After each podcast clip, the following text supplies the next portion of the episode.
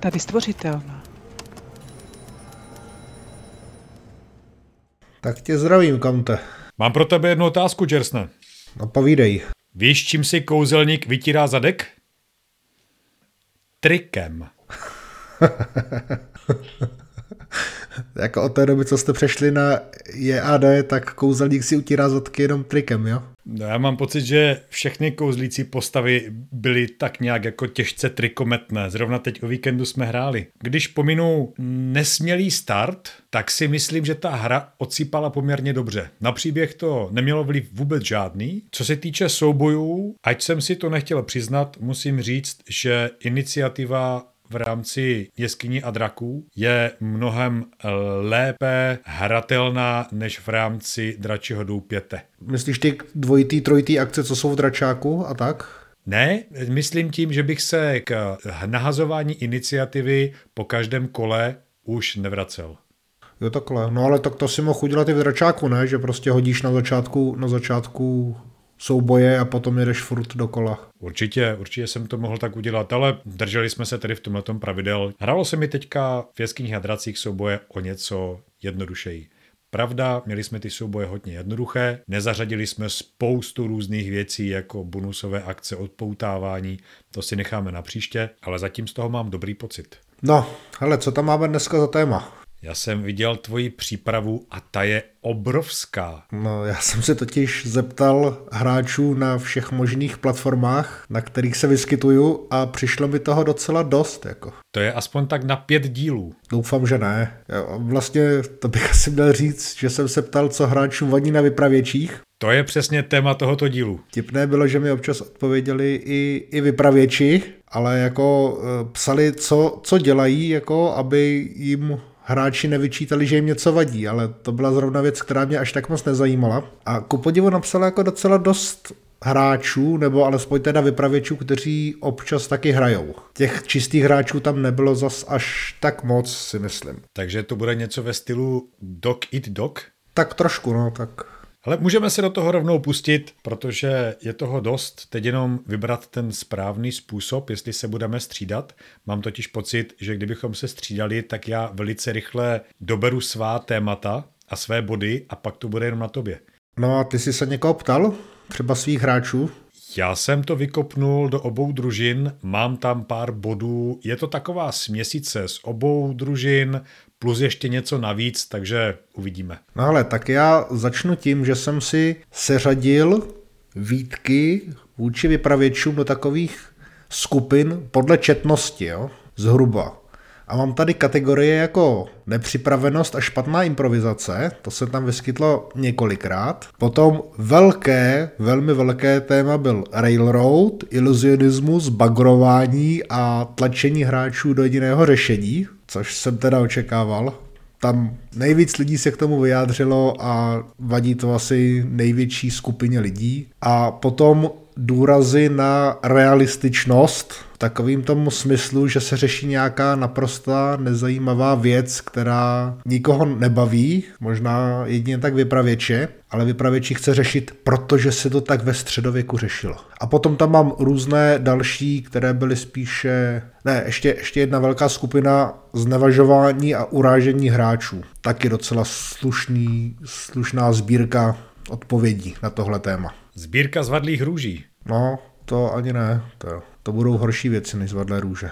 A potom tam už jsou spíše jednotlivá, jednotlivá témata a dokonce mi i hráči napsali, jakým způsobem to zkoušeli řešit, což bych asi probral na konci. Já jsem právě chtěl navrhnout, že bychom se kromě přečtení těch jednotlivých bodů zkusili v rychlosti zamyslet nad tím, co se s tím dá dělat. Určitě, protože přečíst jenom, co, co hráčům vadí a neříct, jako, co s tím dělat, to by bylo takové polovičaté řešení a díl by byl celkem o ničem. Tak pojď na to. Nahoď tam nějakou věc. Musím říct, že některé výhrady přichází ve skupinách. Jo? Jako Game Master, který railroaduje, nejspíš taky schazuje hráče, má přebustovaný NPCčka jo, a tak dále, prostě to chodí v takových klastrech, ale začnu něčím trošku jiným.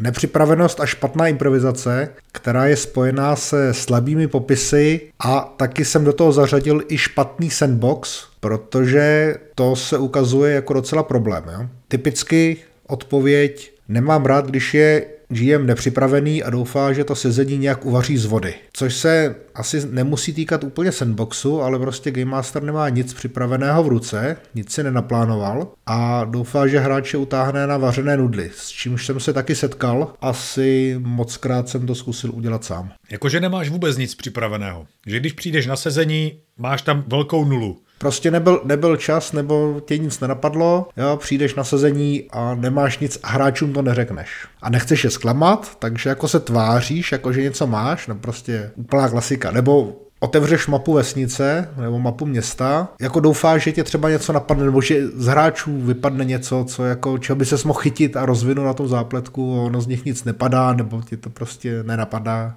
Hned bych to zaplatoval tím, dohodněte se na konci příštího sezení, co budete hrát příště. To by bylo asi dobrý. S tím tak trochu souvisí to, že vypravěč nemá připravený žádný popisy. Hráč řekne, že vejdeme na místnosti, jo, OK, jste tam. Jak to uvnitř vypadá? No, prostě normálka, že jo, tak jako nábytek a, a nějaký jídlo a tak. A, a nějaký dveře tam jsou, jo, jo, jedny dveře. A je tam něco zajímavého? No, někdo za těma dveřma volá o pomoc.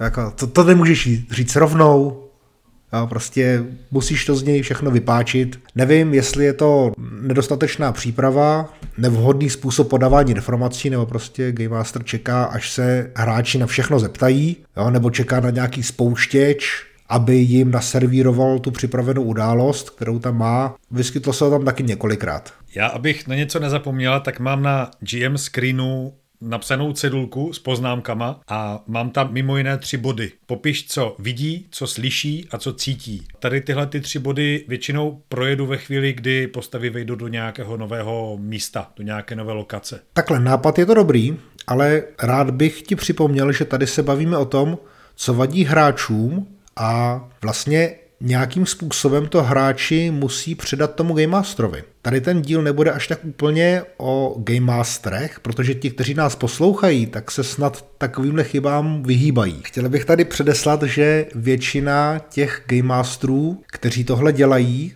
tak jsou jaksi uzavření zpětné vazbě. Takže otázka spíš bude, co s tím můžou dělat hráči. Zrovna tady v tomhletom případě bych se nebal být hráčem převzít tu iniciativu na sebe. Já jsem někde slyšel, že hráči se nemají bát toho být v té hře víc aktivní. Postavy hledají nějakého člověka nebo se chtějí na něco zeptat, jsou ve vesnici a plánují do hospody.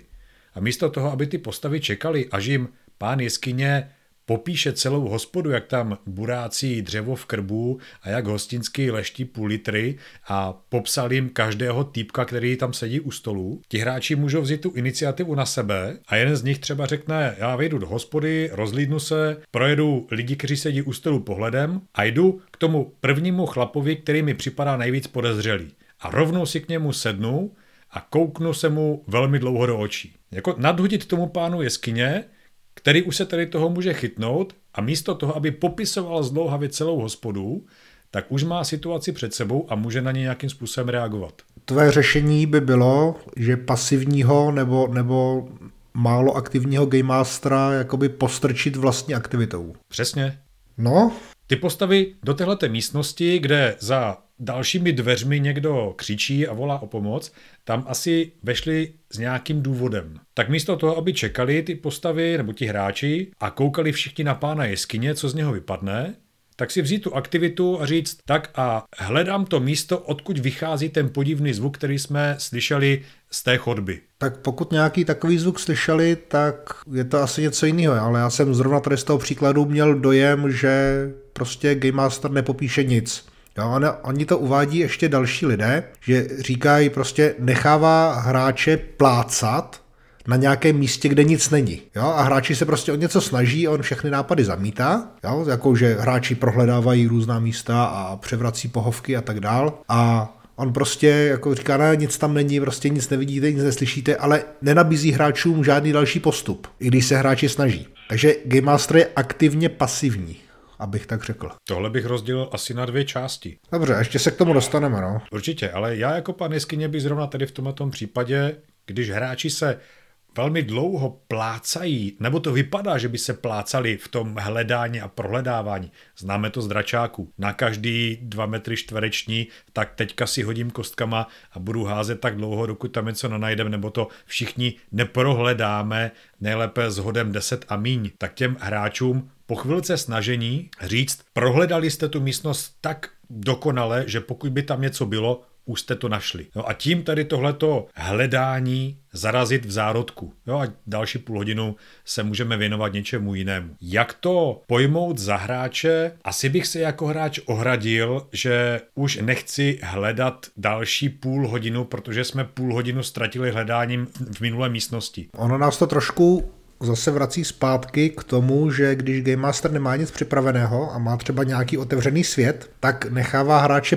plácat, protože vlastně neví, co tam je. Jo, on doufá, mám tady další komentář takový, že Game Master má otevřený svět úplně, všichni si můžou dělat, co chtějí, ale vlastně tam není žádná událost, nebo žádná akce, nebo ani žádné vytvořené lokace, které by hráči mohli navštívit a věděli o nich dopředu. Oni si všechno musí vymyslet sami. Jo? A když někdo začne něco dělat, tak Game Master se mu teda věnuje, reaguje na toho hráče, ale ostatní sedí a koukají akorát. Jo? A ve chvíli, kdy se ta akce vyčerpá, zase se nic neděje, prostě a hráči můžou maximálně tak zevolovat někde v hospodě.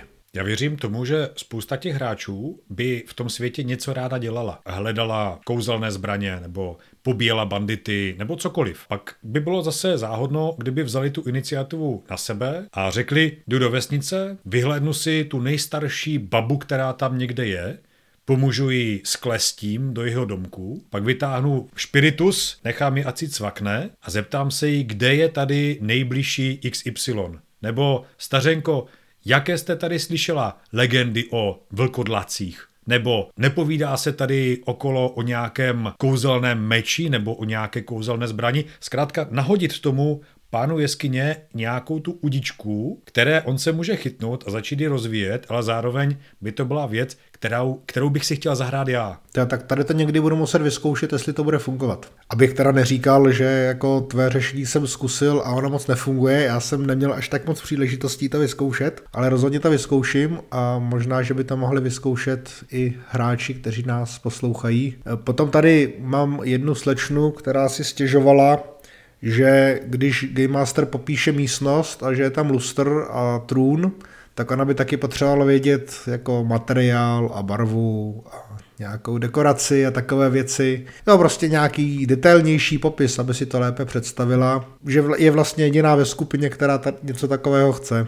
Pokud je to jenom o představě, ten pán jeskyně si myslím může plácat jak chce, ale ve chvíli, kdyby ho tahle ta hráčka začala tavit na tom, že třeba Satén v té době nemohl existovat, protože pán jeskyně ho popsal na nějakém křesle. To si asi myslím, že není ten případ. Jo, prostě on řekne, že tam visí závěsy a ona by chtěla vidět barvu. Řekne, že tam visí lustra, ona by chtěla vidět, jak vypadá. Jo, prostě ne, že by na tom chtěla grilovat, ale prostě potřebuje znát nějaké detaily. Tady nevím, jestli jako, jestli už to není zbytečně moc, jako asi to není zbytečně moc, že jo, když si chceš představit, jak nějaká místnost vypadá, protože s tím nemáš zkušenosti, tak do jiné by ti to měl popsat. Třeba jiní hráči, spoluhráči by to mohli navrhnout. Já si často pomáhám obrázky. Když potřebuju popsat nějaký luxusně zařízený hostinský pokoj, tak eh, jdu třeba na Pinterest, zkusím zadat pár hesel a když se mi nějaký takový pokoj hodí a líbí, tak si ho uložím a když do něho postavy vejdou, tak si otevřu ten obrázek a popisuju přesně to, co je na tom obrázku. Dobře, a kolik máš takových lustrů a závěsů v zásobě svých obrázků? No hlavně důležitá otázka je, kolik takových lokací mám v rámci jednoho hraní.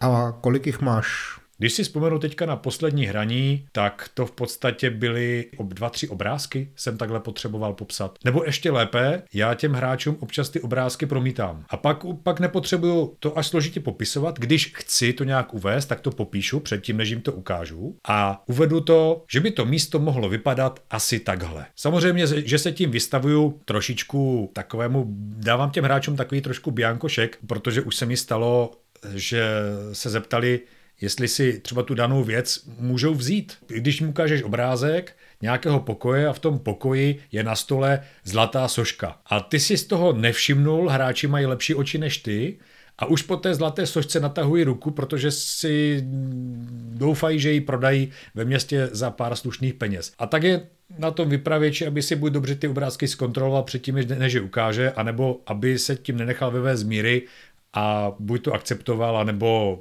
tuhle tu zlatou sošku prohlásil za nějakou kašírku. Dobře, ale když si představíš, že by se tě nějaký hráč, případně nějaká hráčka ptala na různé detaily, třeba, já nevím, oblečení NPCčka, se kterým mluví a tak. No, mám také NPCčka. Zásadní NPCčka pro... Náhodná NPCčka nějaká. Mám i složku, kde mám rozdělené NPCčka podle ras a potom, když už jich je hodně, tak to mám rozděleno na muži, ženy, děti. No tak já si myslím, že taková hráčka by s tebou určitě chtěla hrát, nebo možná, možná by ocenila tvůj přístup. Zeptá se tě na cokoliv a ty máš na všechno odpověď, včetně obrázku. Chviličku to trvá, než je najdu, ale myslím si, že pro toho pána jeskyně, který zrovna tuhle tu hráčku chce uspokojit tím popisem, tak ukázat tu fotku obrázek, může to být fajn. Mimochodem, já ty obrázky používám taky jako inspiraci pro sebe. Tak už chápu, proč si řekl, že moje příprava bude tak na pět dílů, protože jestli budeme takhle rozabírat každý, každý problém, tak toto opravdu bude dlouho. Zatím se držíme, zatím se držíme. Pojďme dál.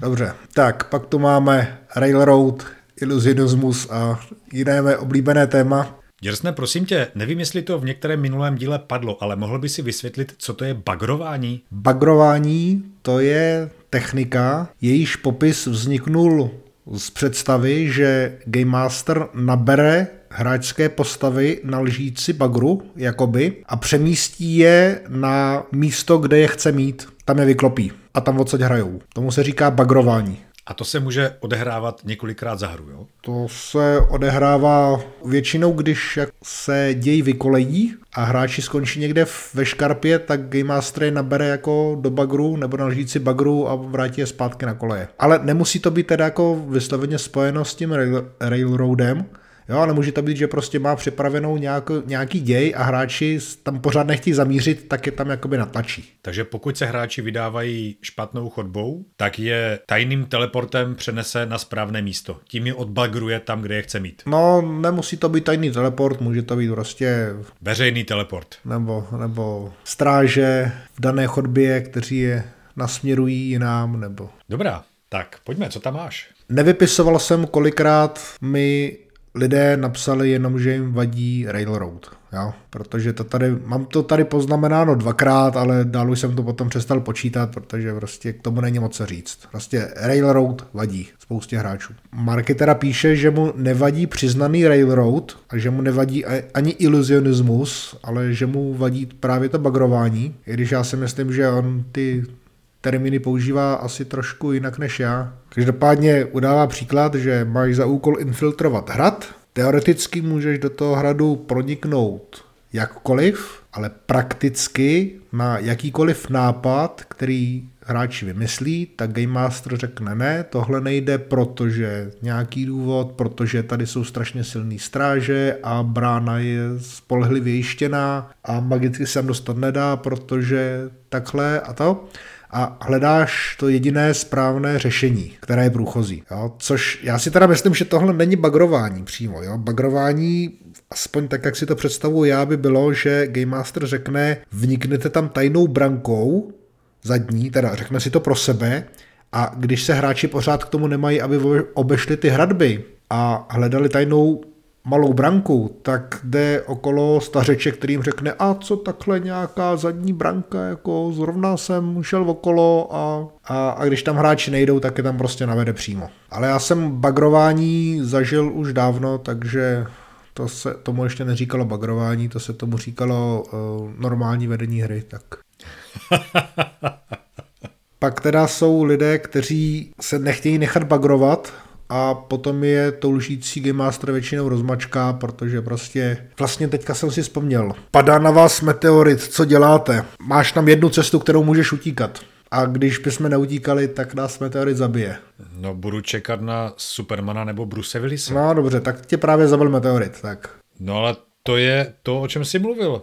Že ten hráč vyloženě testuje mantinely toho bagrování, kam až ten pán jiskyně je ochoten ve smrti postavy zavít. No, a zjistí to asi relativně rychle. No. I když teda někteří Game Mastery zase nechtějí ty postavy zabít, protože jako není účelem ty postavy zabít, že jo. Účelem je dostat je na místo, kde se bude odhrávat další jej, takže on se snaží nezabít tou lžící bagru, ale zároveň se mu nedaří je nabrat, takže potom z toho vznikají asi vtipné situace, teda vtipné jak pro koho. Meteorit dopadl na zem a tlaková vlna tě odhodila zrovna do toho jednoho místa, kudy jsi měl utíkat. Tak teďka si přesně popsal to řešení, které nastalo.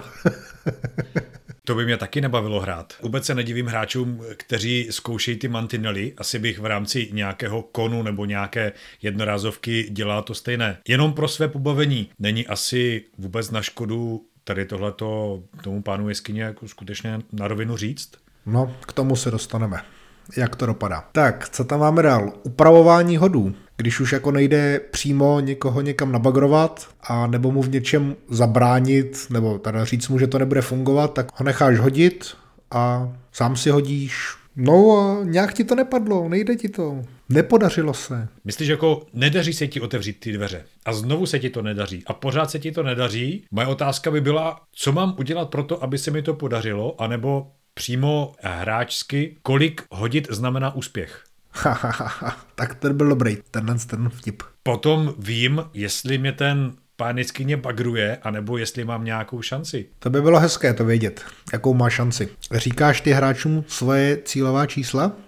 Já si špatně vzpomínám, že si říkal něco o tom, že to popisuješ slovně, ale hráči vlastně neznají. To je pravda, popisuju to slovně, párkrát jsem to řekl, ale nějak mi to nešlo přes hubu. Ne, že bych to nechtěl popisovat, ale nějak mi to jako nezapadá do, te, do té hry. Ale kdyby za mnou někdo přišel a řekl, tak kolik mám hodit? Asi bych šel s pravdou ven. Rozhodně by to pro mě bylo milejší, než být podezírán z toho, že takhle někomu blokuju jeho cestu. Dobře, ale když by to bylo třeba v souboji, jo, když si hažou obě strany, máš typicky dračák, hažíš, hažeš si na obranu a nechceš, aby hráč věděl, jakou obranu má ta nestvůra, protože je třeba nezranitelná něčím, nebo, nebo tak, nebo se chceš tvářit, že je něčím nezranitelná. To se musím trošku zamyslet. Útočné číslo protivníka se dá plus minus odhadnout. A navíc, pokud si válečník, tak na tohle to máš schopnost. Odhad protivníka. Dobře, a když nejsi válečník? Tak musíš mít nějakého válečníka v družině. No, nebo když si válečník na to chce hodit na ten odhad, nebo ten přece není automatický, ne? Žádný válečník to zatím v mých družinách nevyužíval, takže nevím, to pravidlo přesně neznám. Ale myslím si, že tam jsou nějaké zase tabulky, aby toho nebylo málo. No teď už hrajete jeskyně a draky a tam to nemusí řešit, protože tam hráč ví, kolik musí hodit. Párkrát přehodí, párkrát podhodí a zjistíte. Na tohle asi teď nemám nějakou instantní radu. No já ji ani nečekám teda, protože ono je tady toho víc. Vedle toho upravování hodů je, když Game Master tahá skupinu na místo, kde to hráčům nedává smysl. Jo? Nemají motivaci tam mít, ale Game Masterovi to smysl dává, protože on prostě vidí do nějakého pozadí a vymyslel si, že hráči by v té chvíli už měli mít důvod se tam vypravit na dané místo. Ale hráčům to nedocvaklo, nebo prostě se jim tam z různých důvodů nechce, a což je vlastně obdoba toho, toho bagrování, nebo možná příprava Startuje bagr. Ne příprava, ale prostě to, co použiješ předtím, než, než ti dojdou ostatní prostředky a zkusíš je tam nabagrovat. Teda, no. V posledních dvou letech jsem dospěl k tomu, že nemá před hráči smysl až tak moc skrývat různé věci na pozadí a proto ve chvíli, kdy se mě na něco takového zeptají a máme už to odehráno, tak pokud to není zrovna nějaká zlomová věc, tak jim to řeknu. Proč tam zrovna museli jít, nebo proč se stalo to, co se stalo. No, rada pro pána jeskyně zase nedělejte z toho nějakou detektivku. Myslím si, že ti hráči, když znají tu motivaci, tak do toho dobrodružství toho dají mnohem víc, než když je kolem toho strašlivé mystérium a vy jste jediní, komu to nějak zapadá, ale oni v tom mají zatím absolutní guláš. Tak tady v tom případě to může být ještě komplikované, třeba, že hráči by se měli, nebo postavy by měly do nějakého nebezpečí a hráčům se tam nechce zatím, protože nemají důvod tam jít a podstupovat ho zrovna teďka. Myslím si, že na všechno tohle z toho asi nemusíme nalézt řešení za pochodu. Dál tady mám lpění na předskriptovaném řešení problému. To bylo vlastně ten případ pronikání do hradu předepsaným způsobem, tě máš zadní branku. Co je důležité tady v tom, že když si hráč vymyslí nějaký přístup, který Game Master nenapadl, Game Master mu říká, jako to nemůžeš. Nemůžeš si ani vymýšlet jakoby jiné možnosti. Jo, nemůžeš se prostě ptát stráží, protože žádný stráže jako ven z hradu nechodí. To je typický příklad, kterým naprosto zabiješ to, na co jsi ty lidi, kteří s tebou hrají, lákal. Jo, já si pamatuju, jak jsem hráčům hlavně té druhé skupiny říkal, můžete v tom světě dělat naprosto cokoliv. Nebojte se dělat cokoliv. A pak oni cokoliv udělají a ty jim řekneš, ne, ne, ne, ne, ne, ne, ne, nemůžeš dělat cokoliv, musíš dělat jenom tady tohleto. Další taková výtka je, že NPCčka nikdy s nikým nemluví, vždycky maximálně s nima můžeš bojovat a parazity, ale prostě nikdo s tebou nebude diplomaticky jednat.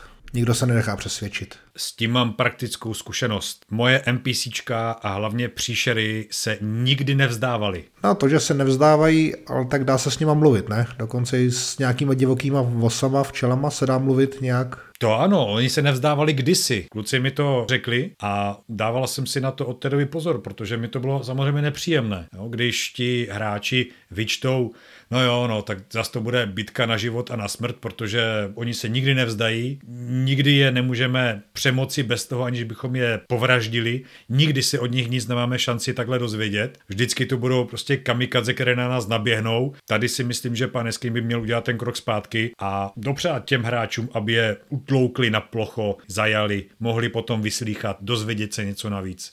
No, počkej, tady tomu hráči jde o to, že on s nima nemůže promluvit ani jako předtím, víš? Protože v modulu je napsané, že bandité budou bojovat, takže s banditama se nedá mluvit. Ani před bojem, ani po boji. Prostě modul říká bandité, útočné číslo, obrané číslo, počet životů. Mně to přijde jako to stejné v bledě modrém. Tak, potom tady mám trošku delší zkušenost. Slečna tady popisuje vypravěče, který měl úplně celé dobrodružství připravené dopředu jako adventuru. Já musím říct, že jsem tady to taky zažil jo, a prostě je to klikání na správná místa a všechno ostatní je neaktivní pozadí. Jo, můžeš klikat na dveře různých domů v ulici, ale prostě do žádného z nich se nedá vstoupit, protože prostě tam jsou jediné dveře, které vedou k obchodníkovi, který ti dá nějakou důležitou věc a informaci, jaký máš použít. Game Master nějak neimprovizuje, nebo prostě nepřizpůsobuje se tomu, co udělají hráči, prostě jede po linii podle programu, který má napsaný. Mě by zajímalo, jestli ten způsob hry pán Jeskyně avizoval hráčům předem. No, to by mě zajímalo taky. V tom mém případě to avizoval tím způsobem, že má detailně rozpracovaný svět a že existují špatná řešení a dobrá řešení ale on nás ty špatné potom nenechal udělat, protože nám naznačil, že to bychom hned zemřeli. Jo, dobré řešení je, že tam přijdu a jsem živý, zdravý, nic mi není a ještě jsem si vzal poklad. Špatné řešení je, že jsem tam sice přišel, záhadu jsem vyřešil, ale poklad skončil v propasti a už se k němu nikdo nikdy nedostane. A nebo půl, půlka družiny pomřela, ale věc byla dokonána. To je špatné řešení, protože ten opak řešení je, že to řešení nemá. Tak tady v tom případě to bylo tak, že když na nás zautočí tygr a my máme luk, tak ho prostě zastřelíme. A když na nás zautočí duch a my nemáme zjevně nic, co by bylo určené proti duchům, tak máme utíkat. Jasné, kokos pod prsence, to už tady bylo. Ano. Přesně tak. Tam chybí asi to nulté sezení, kde si vysvětlí, co a jak. Kdyby za mnou někdo přišel a řekl, hele, mám propracovaný svět, existují dobrá řešení, špatná řešení, žádná cesta není nemožná a pak jsem dostal tady tuhle tu adventuru, asi bych se taky jako hodně divil. Ale kdyby pán jeskyně přišel za mnou a řekl, ale mám tady připravený příběh, je to, je to hodně zaskriptované, a, ale bude to takové jako epické, zkusme to pak bych do toho asi šel bez nějakého velkého očekávání a třeba bych si to užil. Tvůj optimismus mě jako docela baví. Další komentáře už v podstatě jsou varianty toho, co jsme tady už probírali, že rozuzlení zápletky má jedinou cestu, nenajdeš jednu, jednu stopu, prostě nevyřešíš. Tady zrovna na to koukám a tam je, že dává na rozuzlení zápletky vždycky jednu šanci.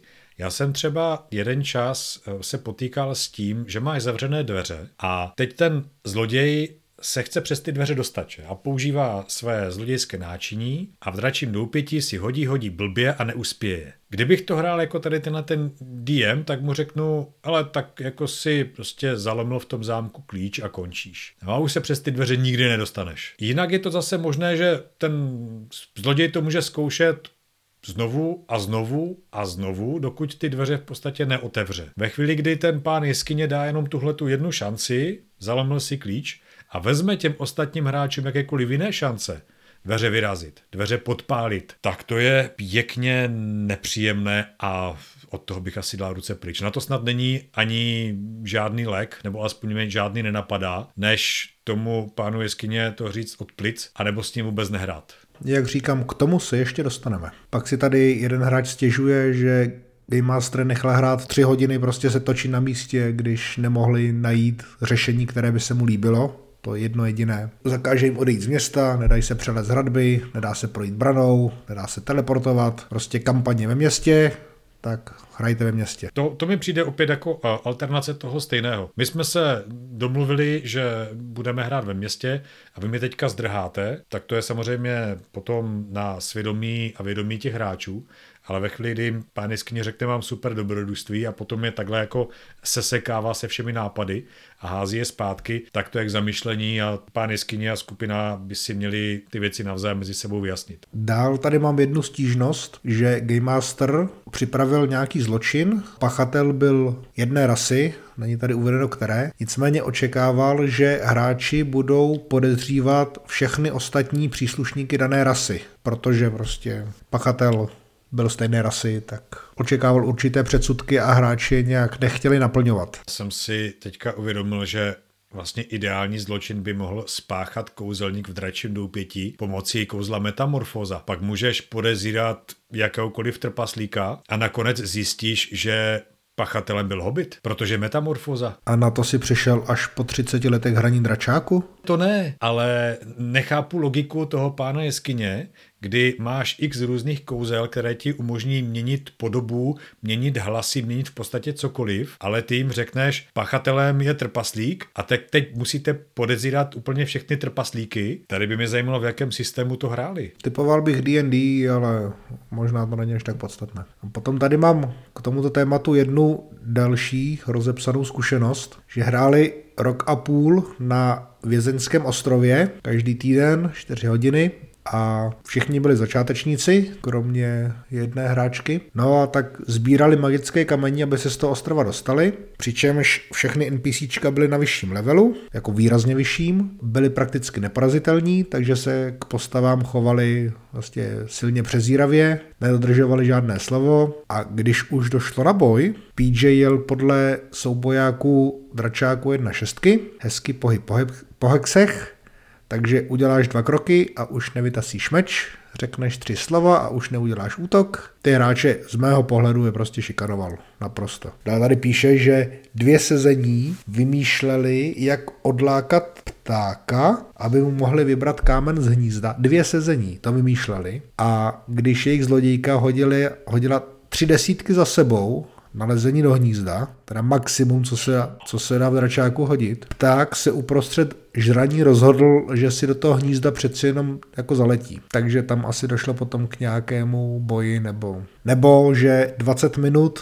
testoval hráčky, jak se rozdělává oheň. Jako nestačí, že to ví postava, ale musí to vědět hráč, a když to hráč neví, tak to postava nerozdělá ten oheň. Já si myslím, že někde musí být nějaká klinika pro rozbité pány jeskyně. Jakože tam vyrábí?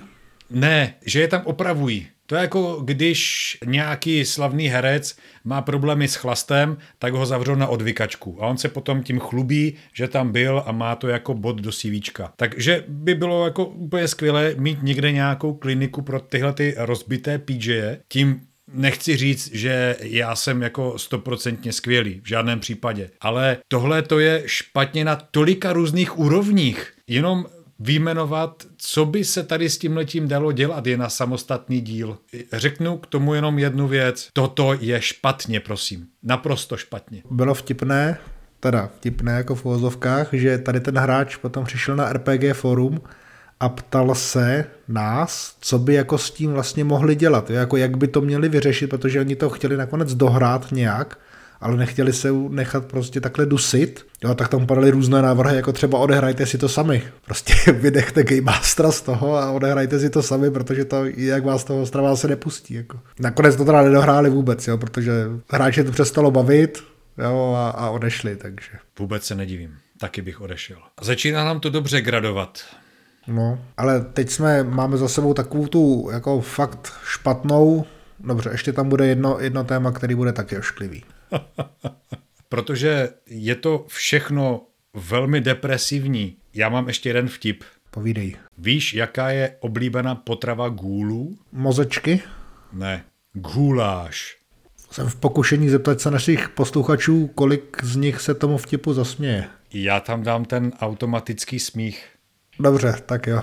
Tady mám kategorii důraz na subjektivní realističnost a řešení nezabavných detailů a využívání neznalosti hráčů a schazování postav, což jsme vlastně nakousli už tady v tom posledním příspěvku. Typicky, tak mi řekni, jak odemykáš magnetický zámek? Ne, ne, takhle by ve skutečnosti jako zablokoval dveře a samozřejmě tak by to spustilo alarm. To znamená, že zatímco přemýšlíte, co dál, tak vám počítám, kdy přijedou policajti. A je úplně jedno, jak vysokou schopnost má postava v otvírání elektronických zámků. Prostě hráč to neví, postava má smolíka.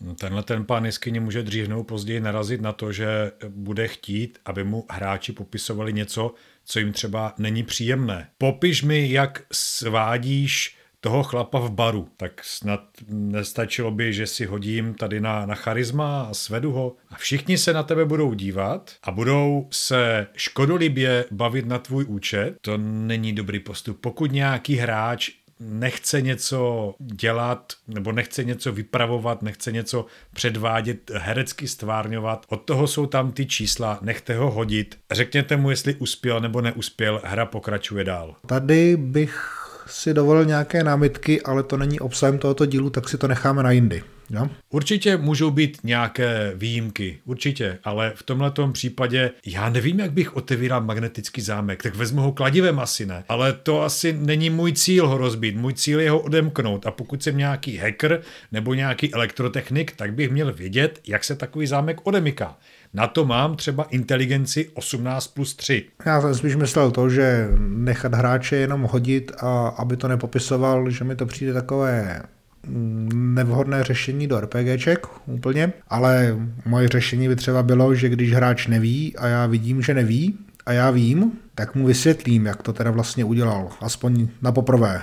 Na podruhé už bude vědět. Já bych to nechal hráče popsat třeba po úspěšném hodu. Nebo já bych mu to popsal po neúspěšném hodu. Necháme si tady to téma na jindy, jak vlastně interpretovat hody a jak házet.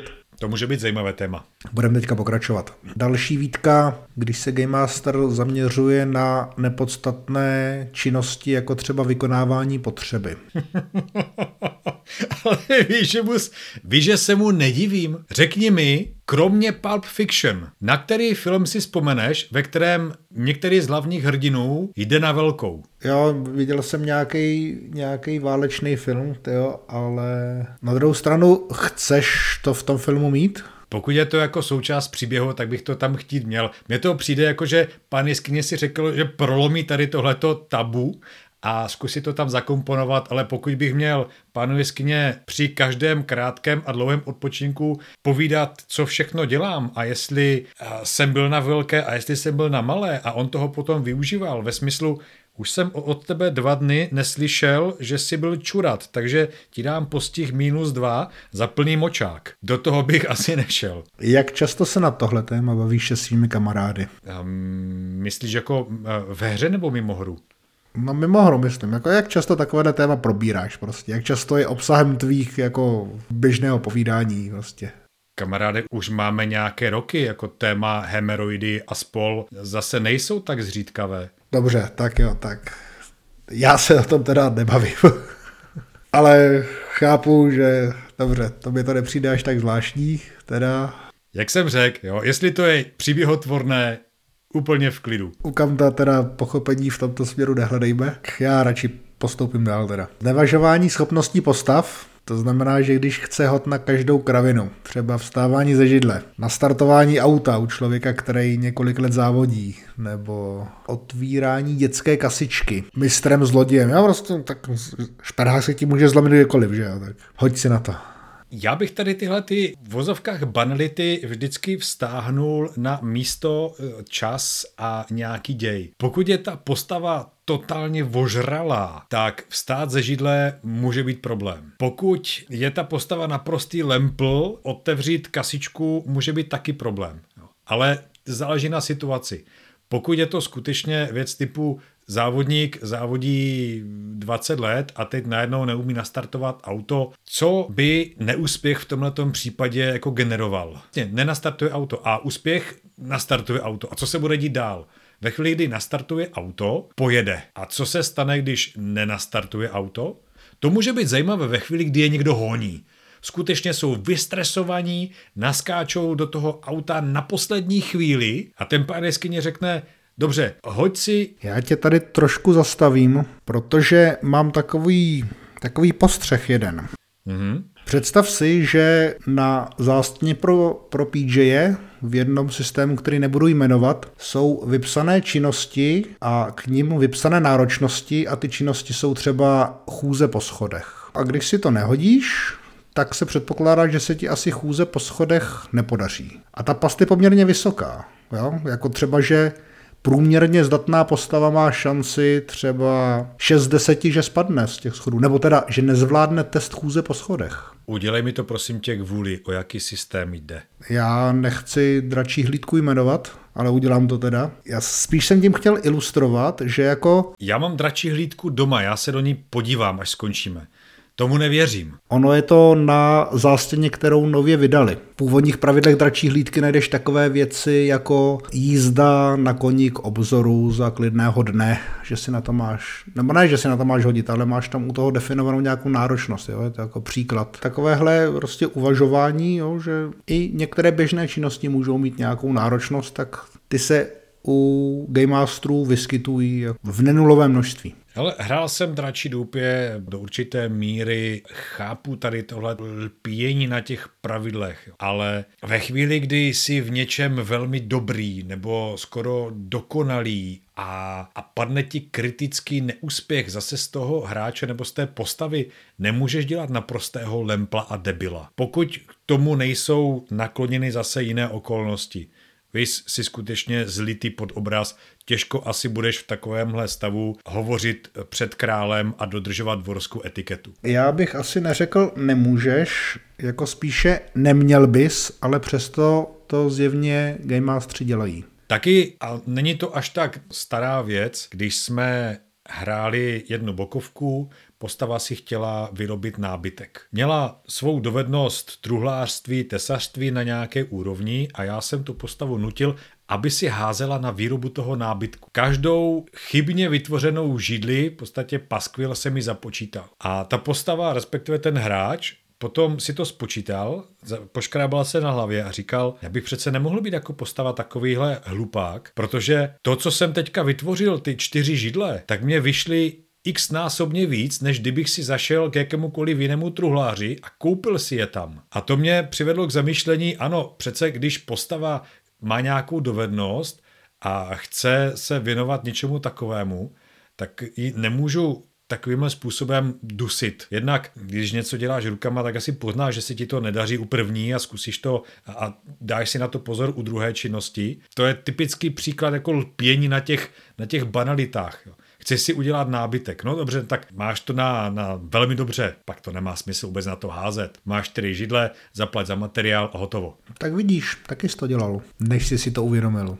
Hmm? No a někteří to dělají ještě teďka, nebo teda dělali to ještě nedávno. Tak potom tu mám výtky, které už jsem zmiňoval, typu Je to takhle, protože takhle to bylo ve středověku. Oj, oj, oj, oj, oj. Pokud neuvedete zdroj, páni jeskyně, odkud tuhle tu informaci čerpáte, tak takhle se o středověk jako neopírejte. To by mohlo skončit velmi nepěknou přestřelkou. Zvlášť když středověk je poměrně široké období. Jo. Tam se dá nadspat úplně všechno. A jinak to bylo v 11. a jinak to bylo ve 14. století. No, tak je docela široká oblast, co?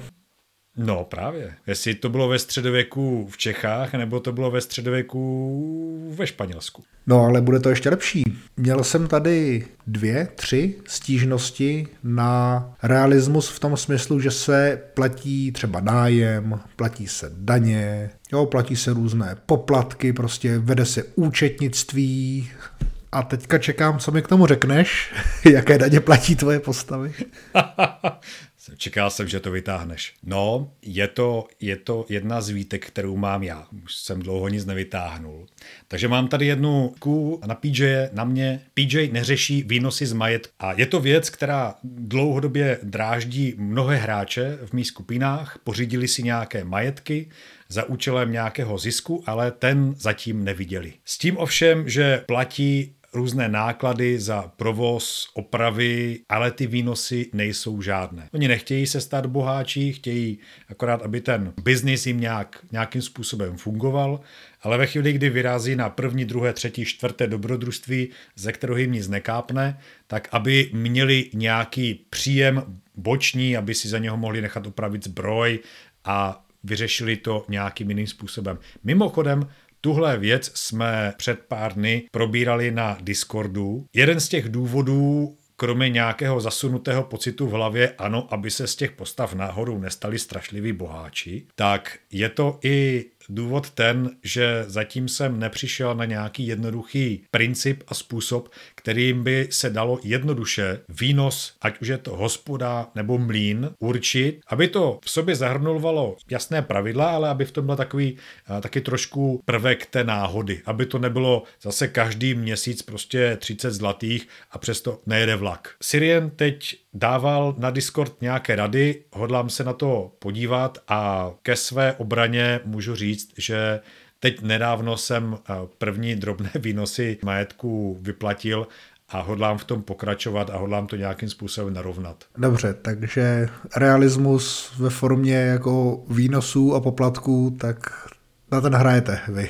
Tak trošku, je to většinou téma různých bokovek. Jako, není to hlavní náplň, že bychom se probírali účetnictvím. Ve chvíli, kdy někdo chce nějakou takovou věci koupit, tak eh, já kouknu jenom do ceníku, řeknu, hele, tak eh, hospoda na malém městě tě bude stát tolik a tolik. To, co jsem neměl vyřešené, vlastně měl ale dost komplikovaně, třeba pro doly, tak už se těm hráčům nevracelo zpátky. Ale aby jsme se na tom nezasekli a moc se nerozkecali, já bych se posunul o kousek dál, tak si jenom zeptám, na důchod si tvé postavy ještě nespoří. A záclony si taky nevybírají. Nebo jo?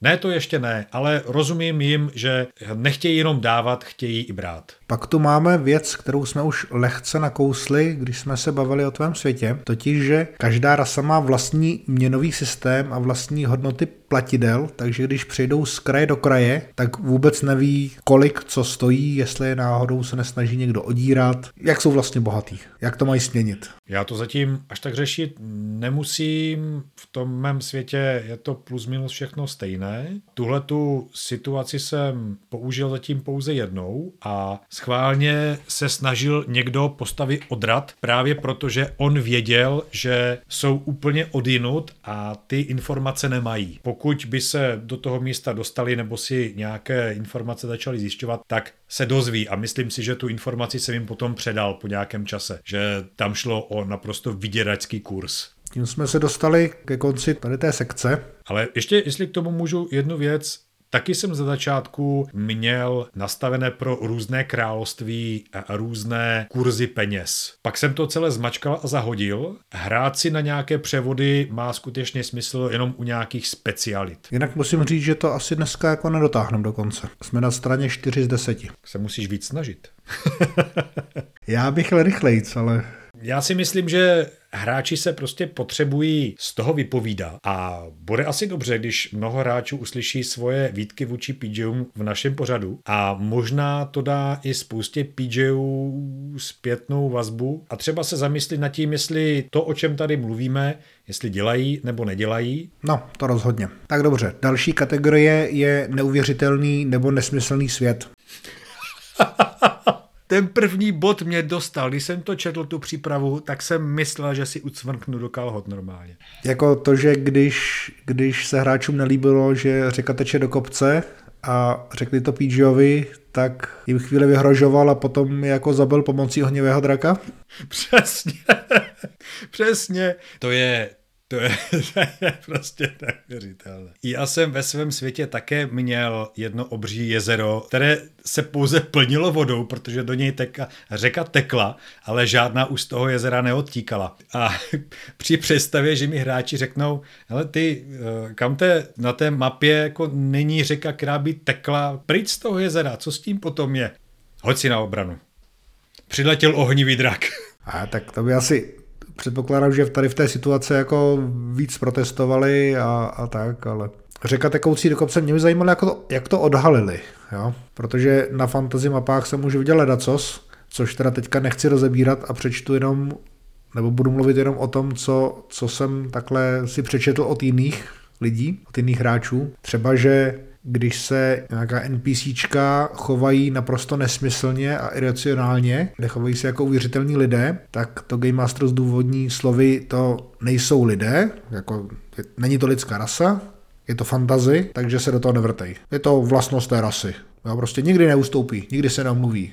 Nikdy s tebou nebude smlouvat, nikdy nebude mluvit se ženami, něco z toho. Pokud to bylo řečeno předem, že tahle rasa takhle funguje, proč ne? Ve chvíli, kdy se všichni začnou chovat tímhle tím způsobem, až ve chvíli, kdy hráčské postavy po nich něco chtějí, pak je to zvláštní. Zvlá- a ještě zvláštnější by to bylo, kdyby se ty NPCčka začaly chovat úplně jinak, když by hráči do toho místa přišli znovu. Ale ještě se vrátím k těm mapám a k těm řekám. Na YouTube je hromada různých videí od různých povolaných pánů jeskyně, kteří vysvětlují, jak začít tvořit svět a věnují se klidně i, i řekám. Já schválně do popisku videa dám pár takových videí, které mám ve svém seznamu. Doporučuji se na to podívat, pak se vám skutečně nestane, že řeky potečou do kopce a neuděláte spoustu jiných chyb. Člověk je tvor omylný a je dobrý si to přiznat, případně se někde ochytřit. Ale já nemohl si říct, že třeba to jezero se vypařuje, nebo že od něj, z něj voda vytýká nějakou podzemní řekou, nebo že se vsakuje do podloží, nebo tak? Což jsou věci, které, které se v realitě jako skutečně dějí? To jsem asi tenkrát mohl, ale vzhledem k tomu, že na další mapě, co byla pod tím, jsem tu řeku měl. Jo, ty jsi jenom jako zapomněl nakreslit. No, já jsem mi tam prostě nenakreslil, já jsem nakreslil jezero bez otoku, no. Tak to je asi drobný kartografický detail, ne? Spíš. Tak tady pán jeskyně nakreslil řeku, která tekla do kopce, obrátil šipku a hráči se toho chytli, nakonec byli spáleni chudáci. Já teda mám teda výtku, že chyby v logice jsou zdůvodňované magií, jo, že prostě řeka teče obráceně, to je magie, neřeš. A ten barák je jako zevnitř větší než venku. To je magie, to stavili, neřeš. Starý barák babky kořenářky, já dřív to patřilo mocný čarodějce, prostě neřeš. A, a my si můžeme jako postavit barák pomocí magie? Ne, to nemůžete. To je jako stará magie, která už neexistuje a není vám přístupná, tak Poslední poznámka na tohle téma, abychom se pořád na tom netočili, že GM chce, aby jsme se na svět koukali očima postav, ale nemáme si všímat toho, co udělal špatně.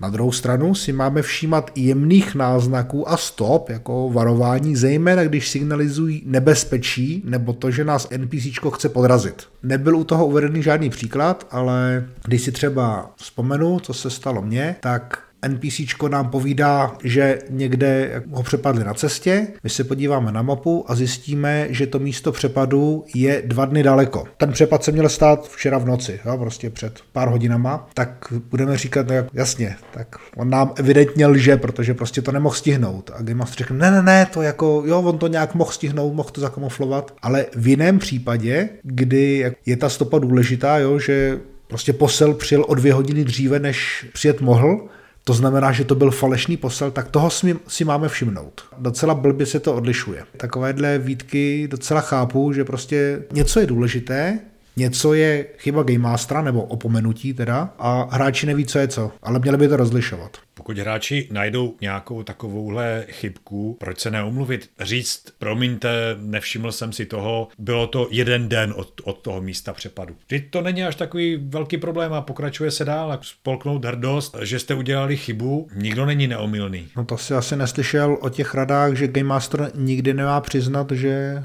udělal v něčem chybu nebo že si něco špatně připravil.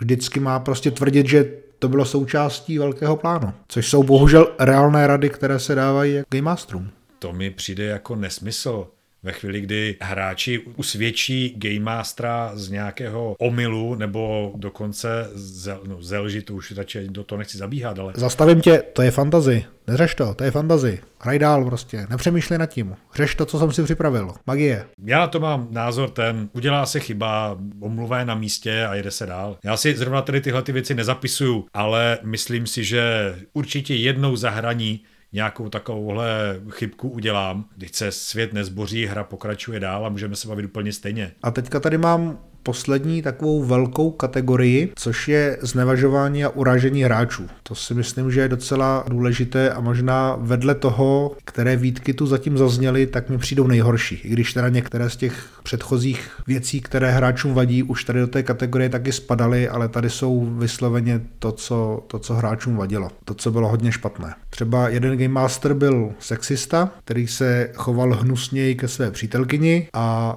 z hráče, který to psal, tak dělal se z něj srandu takovým tím ošklivým zlým způsobem. Nevím, jestli si to někdy zažil nebo si o tom slyšel. Game Master se směje, ale, ale na účet hráče. Jako pořád si kamarády můžeš vybírat. Když to jsou kamarádi, tak můžeš vždycky toho kamaráda poslat do příslušných mezí. Ve chvíli, kdy to je člověk, kterého vidíš poprvé v životě, to taky mohlo být zároveň naposledy. Pokud se chová hnusně ke své přítelkyni a ještě je takhle hnusný na nás, tak už tam příště nepůjdu. Jako další tady mám věc, se kterou jsem se setkal už mnohokrát. Teďka mi ji napsal jenom jeden člověk, že se nestala přímo jemu, ale manžel se jeho kamaráda, kdy Game Master jí detailně popsal znásilnění její postavy. Bez ohledu na její názor předpokládám, že se jí to asi vůbec nelíbilo. Bohužel tohle jsem slyšel v různých obměnách už asi před 20 lety poprvé a slýchávám to pořád. Nemůžu říct, že by se ta frekvence nějak jako zvyšovala nebo snižovala, ale prostě k tomu dochází. A některým Game Masterům to zjevně dělá dobře, takové věci popisovat. Ještě navíc to obvykle zdůvodňují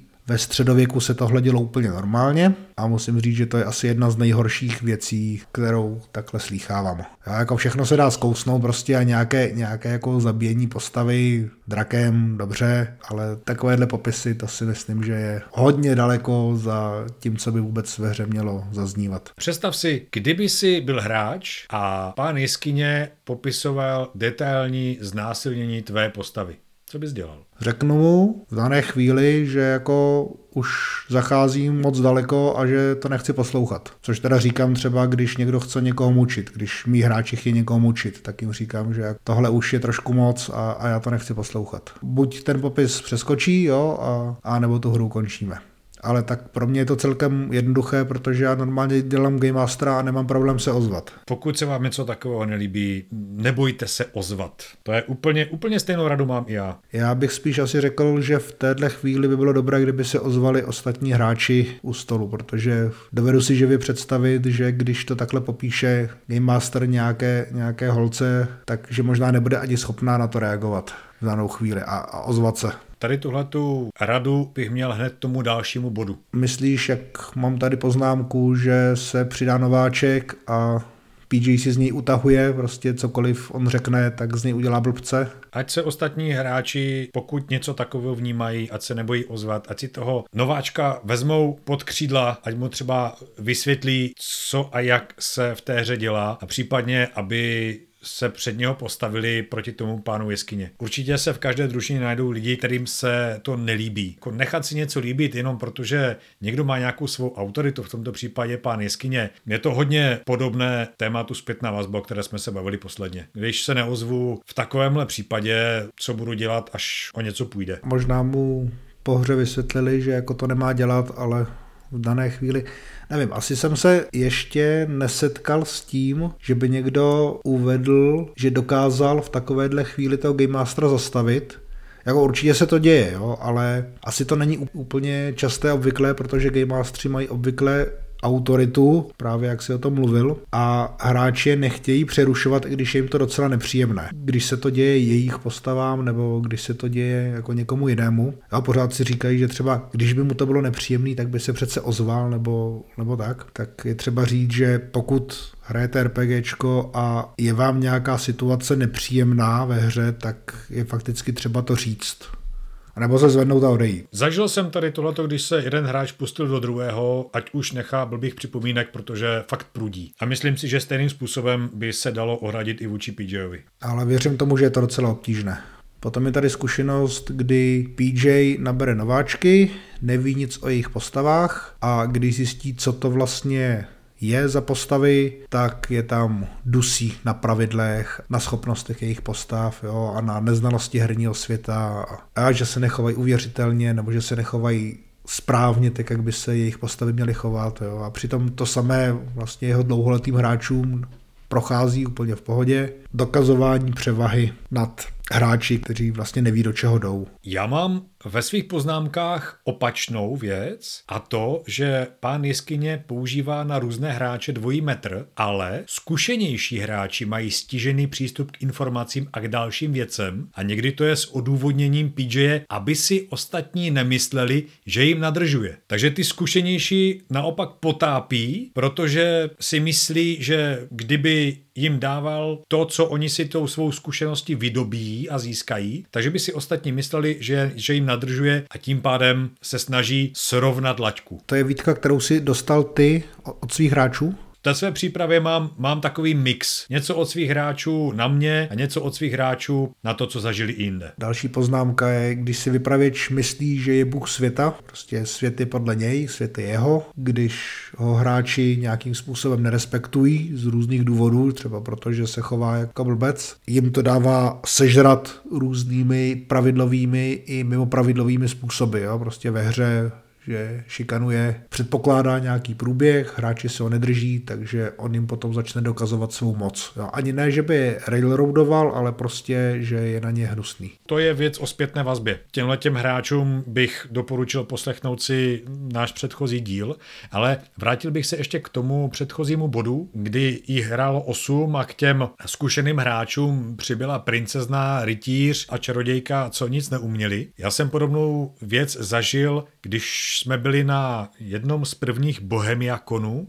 ještě někdy v 90. letech, mistrovství republiky v Dračím doupěti. Hráli jsme jedna skupina, ale v té skupině bylo asi 15 nebo 16 lidí. Sešli se tam lidé, kteří to Dračí doupě tehdy hráli vážně a potom přesně se tam sešla skupina, kteří jsme si z toho dělali čurinu a měli jsme to, tak říkajíc, v paži. Věřím, že pán jeskyně to měl asi hodně těžké a to na nás tenkrát byli dva a nechtěl bych být v kůži těch, kteří to brali skutečně vážně. Teď, když se na to dívám zpětně, uvědomuju si, jak to asi muselo být komplikované. Ten jeden se neustále věnoval počítání času, ten nedělal nic jiného a ten druhý, ten toho měl s těma 15-16 lidmi tak moc, že ho dokonce jeden kamarád přesvědčil, že není mrtvý, ale že létá místo toho na létajícím koberci ve věži na opačné straně hradu. Chci tím říct, že spojit tyhle ty dvě skupiny je docela komplikované a bylo by možná dobré, aby si s těmi třemi nováčky dal jednu, dvě herní sezení jenom s nima, vysvětlili nějaké věci a potom ty dvě skupinky spojil dohromady, když už budou mít alespoň něco odehraného. Mám v těch svých poznámkách taky jednu od zkušenějšího hráče nebo zkušeného hráče, že se mu nelíbí, když ostatní okolo něj zdržují, když ostatní okolo něj neví, co mají dělat, když on sám se potom cítí mezi nimi jako ten zkušenější a potom samozřejmě zašlapávaný. Myslím si, že to je nějakým způsobem propojené. Chce hrát rychle, svížně, umí to, chce to takhle a má jako kouli na noze další hráče, kteří půl hodinu hledají v pravidlech, neví, co dělají, eh, která kouzla, neví, jaké schopnosti a dovednosti mají jejich povolání, je to problém. Buď se kousneš a už nebudeš chtít hrát dál, anebo si můžeš chvíli hrát na Samaritána těm svým novým kolegům pomáhat, ale jak dlouho to vydržíš? To je zase asi otázka na samostatné téma úplně, jak jako zaprvé jak vést větší skupiny a jak vést skupiny různě zkušených hráčů a jak vlastně takové skupiny můžou a mají fungovat. Byť o těch lidech nevím nic, vzal bych ty tři bokem, jedno, dvě, tři krátka dobrodružství, ať si to ošahají, pak bych je spojil. Tak já ještě pokročím k dalšímu. Když Game Master nepřizpůsobí hru charakterům postav, myšleno povoláním, třeba někdo chce hrát druida a léčitele a Game Master zastává názor, že postavy, které nebojují, nemají v jeho hře co dělat, takže milého druida tak dlouho vystavuje útokům, až ho zabije, nebo ho donutí prostě změnit si povolání na nějaké jiné bojové. Můžete si vybrat ze všech ras a povolání za předpokladu, že váš výběr bude trpaslý válečník. Pokud ten pán jeskyně rád bojoval, tak měl být rád za druida léčitele, protože ten jenom prodlužoval ten souboj. Nemám tady už žádné detaily uvedené k tomu. Zase nulté sezení, říct těm hráčům, jak to bude, domluvit se, chceš druida léčitele, ne promiň, ten v mém světě nemá moc velkou oporu, vyber si tady z těchto těch ras, z těchto těch povolání, tyhle ty můžete hrát. Na rovinu.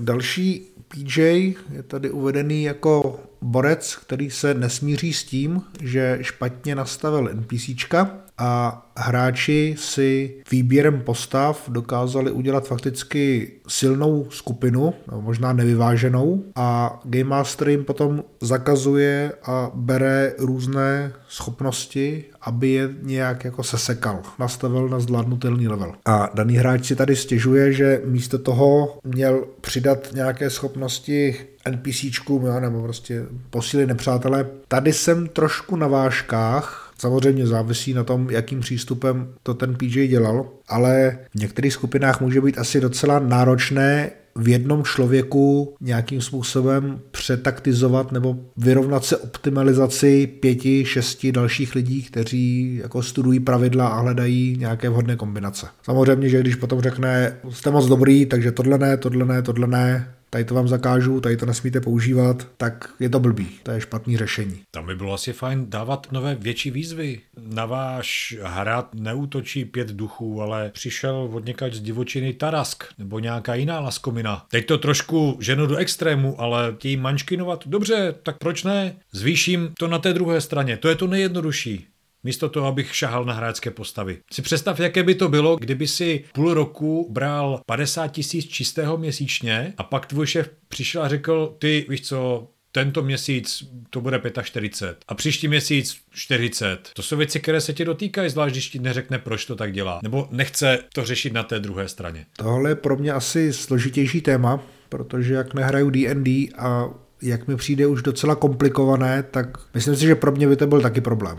Jo? Jako když bych měl hrát nějaký, nějaký pravidlově robustnější systém, který umožňuje optimalizaci postav a hráči by skutečně takhle nastoupili, tak myslím si, že bych se v tom utopil velmi rychle. Já to obcházím tím, že mám svoje pravidla takže prostě řeknu, tohle nejde, když to zaobalím do různých jiných slov, i tak se to snažím teda podat nějakou přístupnou formou nebo přístupnější. No. Dívej, může se stát, že hráči v těch pravidlech najdou nějakou kombinaci, která jim umožní seslat nekonečný fireball, že ho budou neustále cyklicky opakovat a o výsledku dají třeba tisíc fireballů za jeden slot. Může se to stát. A pak to je zase jenom o domluvě. Udělají to jednou, super věc, ale kluci, převezli jste mě, perfektně jste to vymysleli, vyřešili jste to, ale pokud tohle to budete dělat znovu a znovu, jednak to už nebude mít punc té originality, já se na to budu muset nějakým způsobem snažit jako připravit. Tlačíte mi do toho, abych se to, tomu začal bránit. Tak to vyřešme jinak, vyměníme za jiné kouzlo, nebo tohle ta věc, která evidentně je chybou v pravidlech, tak ji nebudeme hrát.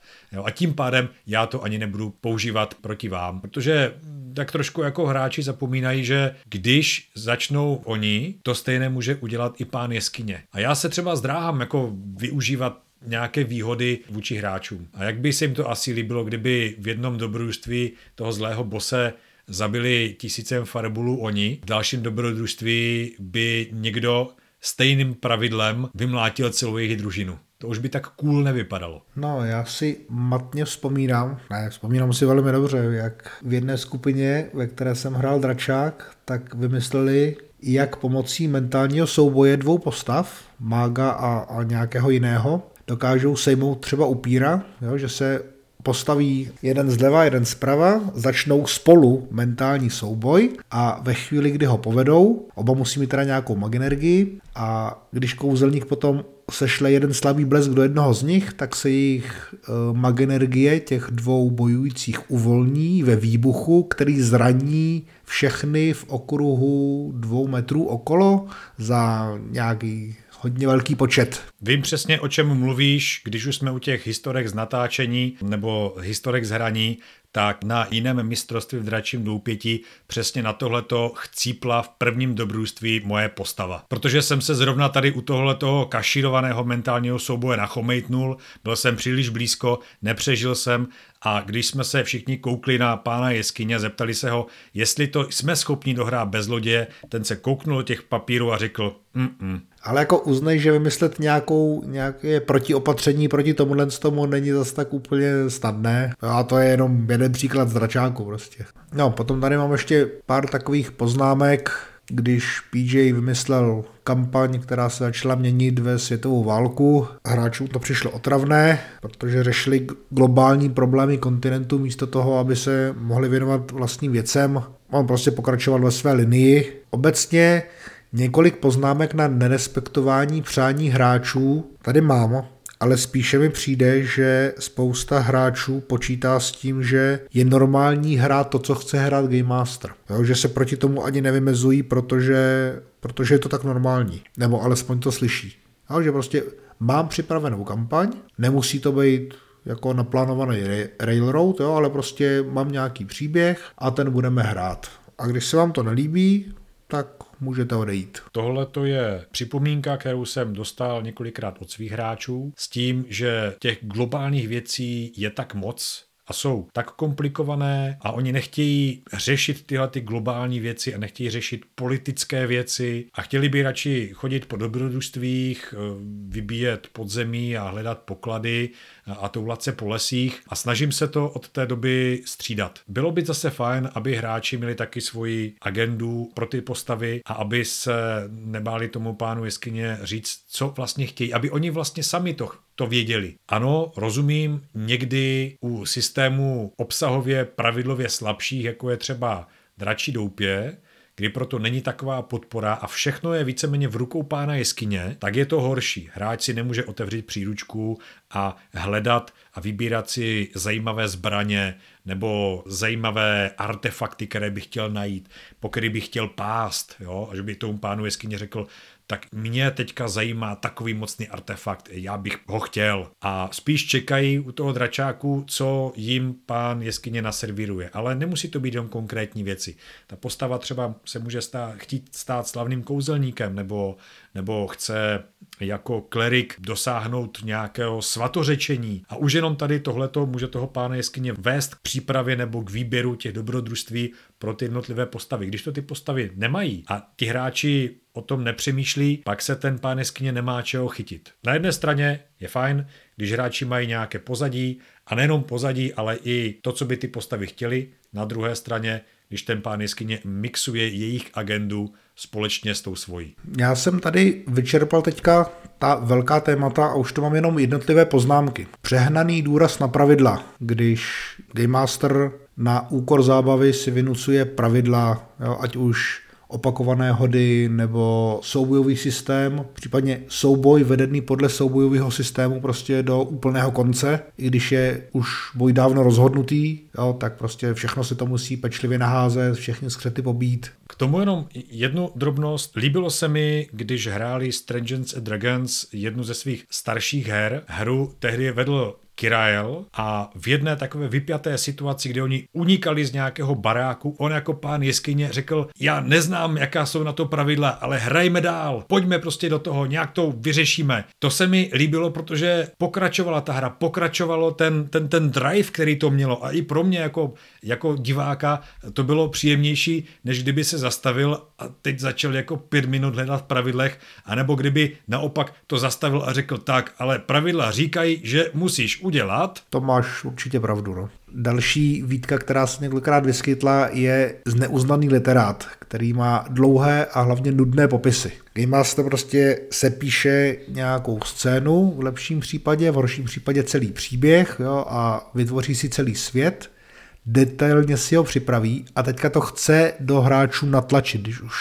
tím strávil tolik času, a vymyslel tak úžasný příběh, aspoň jako ve svých očích, tak ho chce prostě hráčům předat a aby mu z toho neutekli, tak jim popíše ty důležité části. Takže 20 minut vypráví, což je někdy teda vidět i na některých streamech. Občas mu teda do toho hráči trošku kecají, ale jinak Game Master povídá, Game Master povídá, hráči něco řeknou, ale Game Master je přeruší a zase povídá a hráči chtějí něco říct a on dál povídá a nenechá si do toho skočit, jako teďka já, ty by si chtěl něco říct. Ano, proto ti tady ukazuju tečko a chci ti říct jeden odstavec a dost. Pokud jim to chcete dát, vytiskněte jim to, pošlite jim to na mail, dejte jim to na fora, ale ve hře stručnost, ve stručnosti je síla. No jo, ale to jim potom nepředáš ten svůj příběh, že jo? Tak jim to předáš nějak jinak, nebo ten příběh rozkouskuješ do několika částí a v, každé, v každém dobrodružství jim dáš kousek třeba. Nebo by si mohl zjistit, že tvůj geniální příběh je vlastně docela špatný a že ho hráči jako nechtějí odsadit, ale to je to, čemu se ti Game Mastery obvykle snaží vyhnout. No, to je taky možné. Ty tam máš o, nějakou poznámku,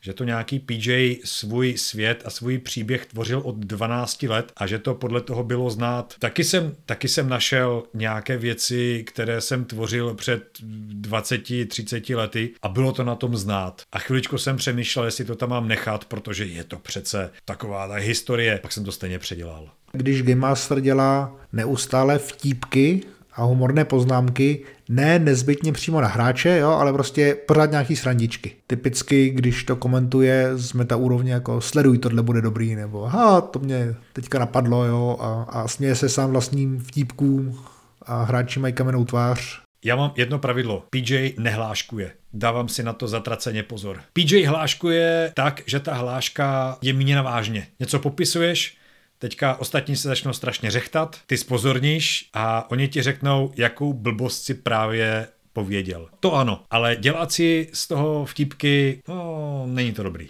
No jo, ale tak ty si nemyslíš, že jsi tak úžasně vtipný, že ostatní by se tomu měli smát tím vtipům, ne? Teda kromě gouláše.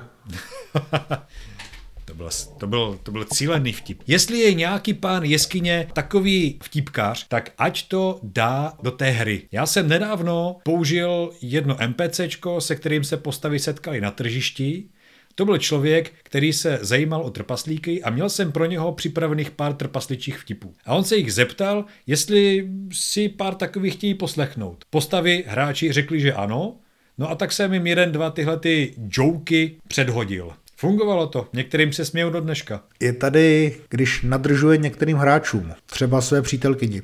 Ty hraješ s manželkou, viď? Teda já vím, že hraješ s manželkou a že se snažíš jí vůbec nenadržovat, takže ty máš spíš opačný problém. Rozhodně nemá žádné extra bušty jenom protože je moje žena. No, ona potom zase něco napíše pozor, do poznámek. Pozor, pozor, jako má, pod... má, má možnost si se mnou zahrát nějakou bokovku ve chvíli, kdy na to máme příležitost. Ano, dostane se třeba k více informacím, nutno ale podotknout, že ty informace potom zase putují k družině. Já bych tě z toho určitě nechtěl obvinovat, že jako svoji ženu ve hře to protežuješ. Co to máme dál? Game Master, který má vlastní špatný systém. O tom bych měl něco vědět. Vlastní systém. A myslí si, že ten systém je dobrý.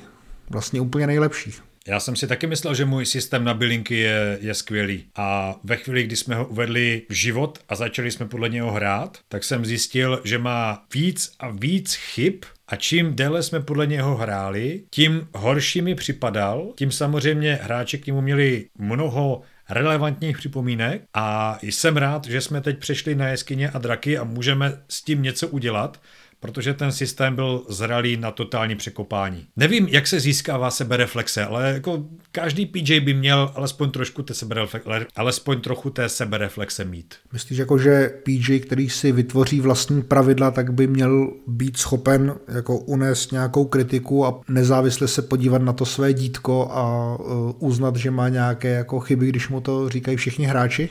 No, asi tak jsem to myslel. A nebo to hodit na D20, ať mu to tam všichni pochválí. Ano, to se stává teda určitě asi. Nebo v mé nepřítomnosti se to možná stalo, ale... V paralelních vesmírech. Myslím si, že troška sebereflexe jako neškodí každému. A pokud někdo tu sebereflexi nemá, tak může vymýšlet, co chce, Myslím si, že nikdo není takový borec, aby vystřihnul nějaký systém nebo jenom jednou jeho malou část, bez toho, aniž by to nešlo udělat o něco lépe. Předělávání a, a zlepšování, to je pokrok. No, o vlastních systémech se budeme bavit někdy jindy. Mám k tomu něco málo co říct. Taky jsem zkoušel pár systémů vytvořit, radši jsem toho nechal. Přesílená NPCčka svět, všemocné NPCčka, mágy s neomezenou manou, takže prostě může kouzlit tam, kde by všem ostatním už kouzla dávno došla, má jich pořád v zásobě. Počítáš u nepřátelských kouzelníků manu a nepočítáš, viď? Ty si říkal, že to máš nějak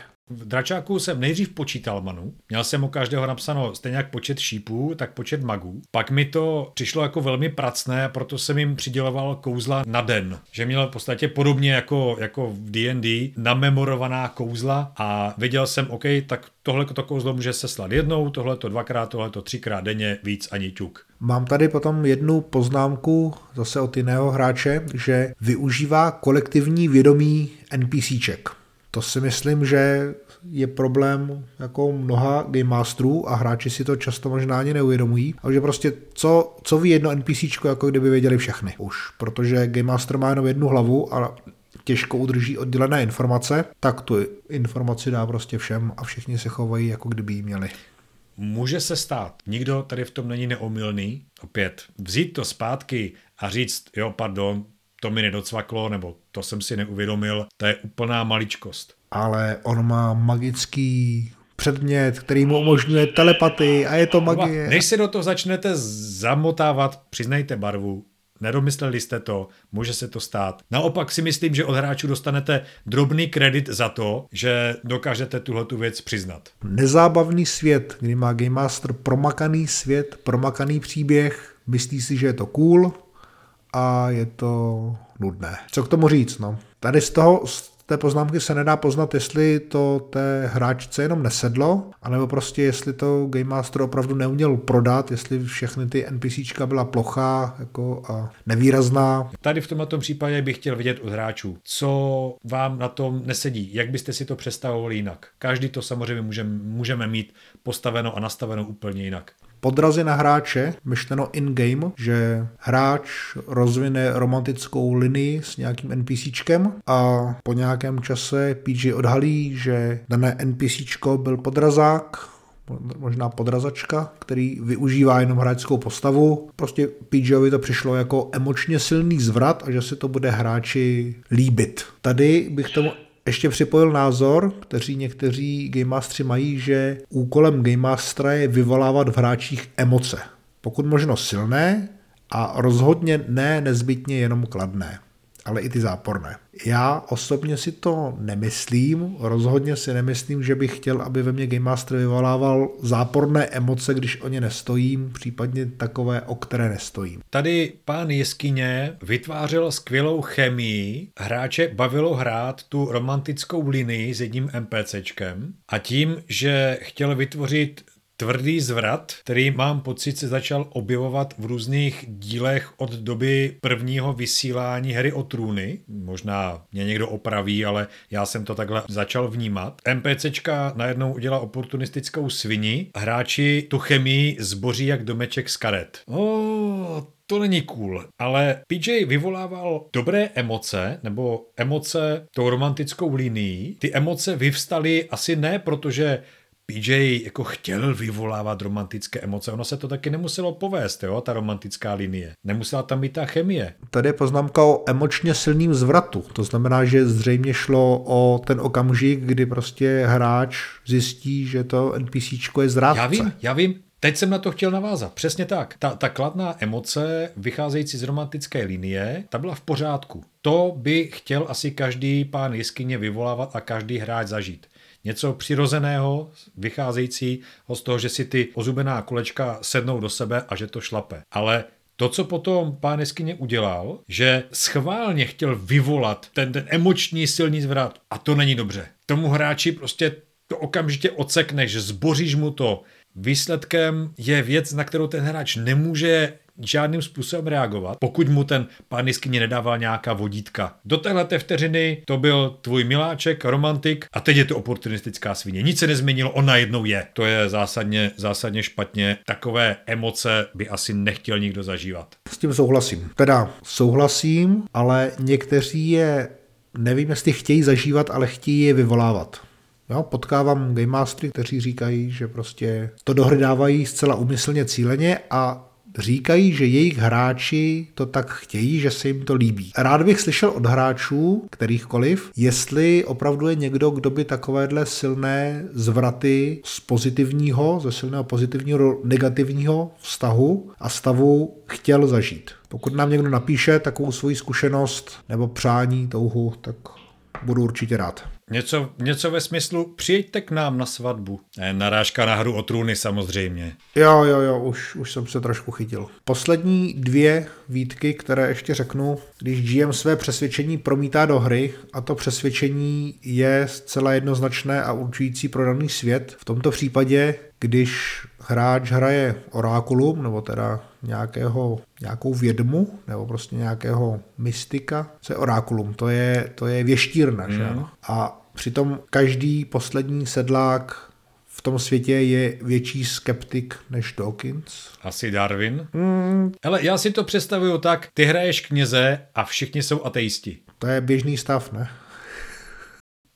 No ne ve středověku a ne ve středověké epické fantasy, kde Bůh je za každým rohem a na každém obláčku. Dobře, tak o víře a o bozích se zase taky budeme bavit ještě někdy, protože mi přijde, že ateismus v RPG má své hluboké kořeny, aspoň u nás, ale asi chápu, že když hráč založí svou postavu na nějakém paradigmatu, na nějaké víře a Game Master mu ji neustále nabourává, protože on jako člověk to paradigma nevěří, tak to se hraje opravdu skutečně těžko. Hlavně jestli pán jeskyně souhlasil s takovou postavou a s jejím cílem a představami, tak je to hloupé, když to potom takhle nabourává. A druhá věc, pán jeskyně, dejte hráčům to, po čem touží. Jestli chce hrát orákulum, nebo vědmu, nebo kněze a chce pracovat s davy, No tak nechte ty davy, ať mu jdou na ruku. Nemusí to být vždycky. Může ten dav být ovládán třeba někým jiným a potom si tihleti dva můžou spolu vyříkat situaci. Ale ale ať ti, ať ti lidé, ti, ti sedláci, ať na ně nějakým způsobem reagují. Že je to tak? Souhlasím. Kdyby si chtěl jako kněz hýbat davy, jak kdyby si k ním promlouval, tak by si chtěl vidět, jak se sedláci třesou a jak běží za tebou, aby jim odpustil jménem božím. Určitě no. Já jsem si pro svůj nebo náš herní svět vlastně vytvořil systém, kdy vedle sebe můžou stát věřící a ateista a oba si můžou jak in-game, tak metaherně myslet, že, že mají pravdu. Dalo mi to docela dost práce, ale Snažím se nepopírat žádné přesvědčení ani postav, ani hráčů. Ale to už jinde jsme, to je vesnice v roce 1930. 9. 39, ano. Tam už si jen tak nemůžeš zakřičet z plná hrdla Witch! Ale já to používám, i když náhodou hraju fantasy nebo jiné settingy a celkem to funguje. Poslední věc, kterou tady řeknu, alkohol, když se Game Master naleje a jeho hra začne být příliš zmatená na hráče, nedává jim to smysl. No já to tak čtu a mám pocit, že se ta hra rozpadla kvůli tomu, že pán jeskyně jako chlastal. Ale asi jak, jako fest. Protože pokud není schopný fungovat ani ožralý, ani střízlivý, tak tam asi je dobře, že se to rozpadlo. Ty a alkohol, to už jsme probírali, viď? Zametl jsi si před svým Prahem. Když se napiješ, tak víš moc dobře, jak to je. A kdo potřebuje větší a silnější koště, tak doktor Nešpor. A tady jsme na konci seznamu, mého seznamu teda, co jsem pozbíral. Chtěl bys k tomu ještě něco dodat, nějaké výtky, které tu nezazněly? No, hromadu těch mých. Hromadu.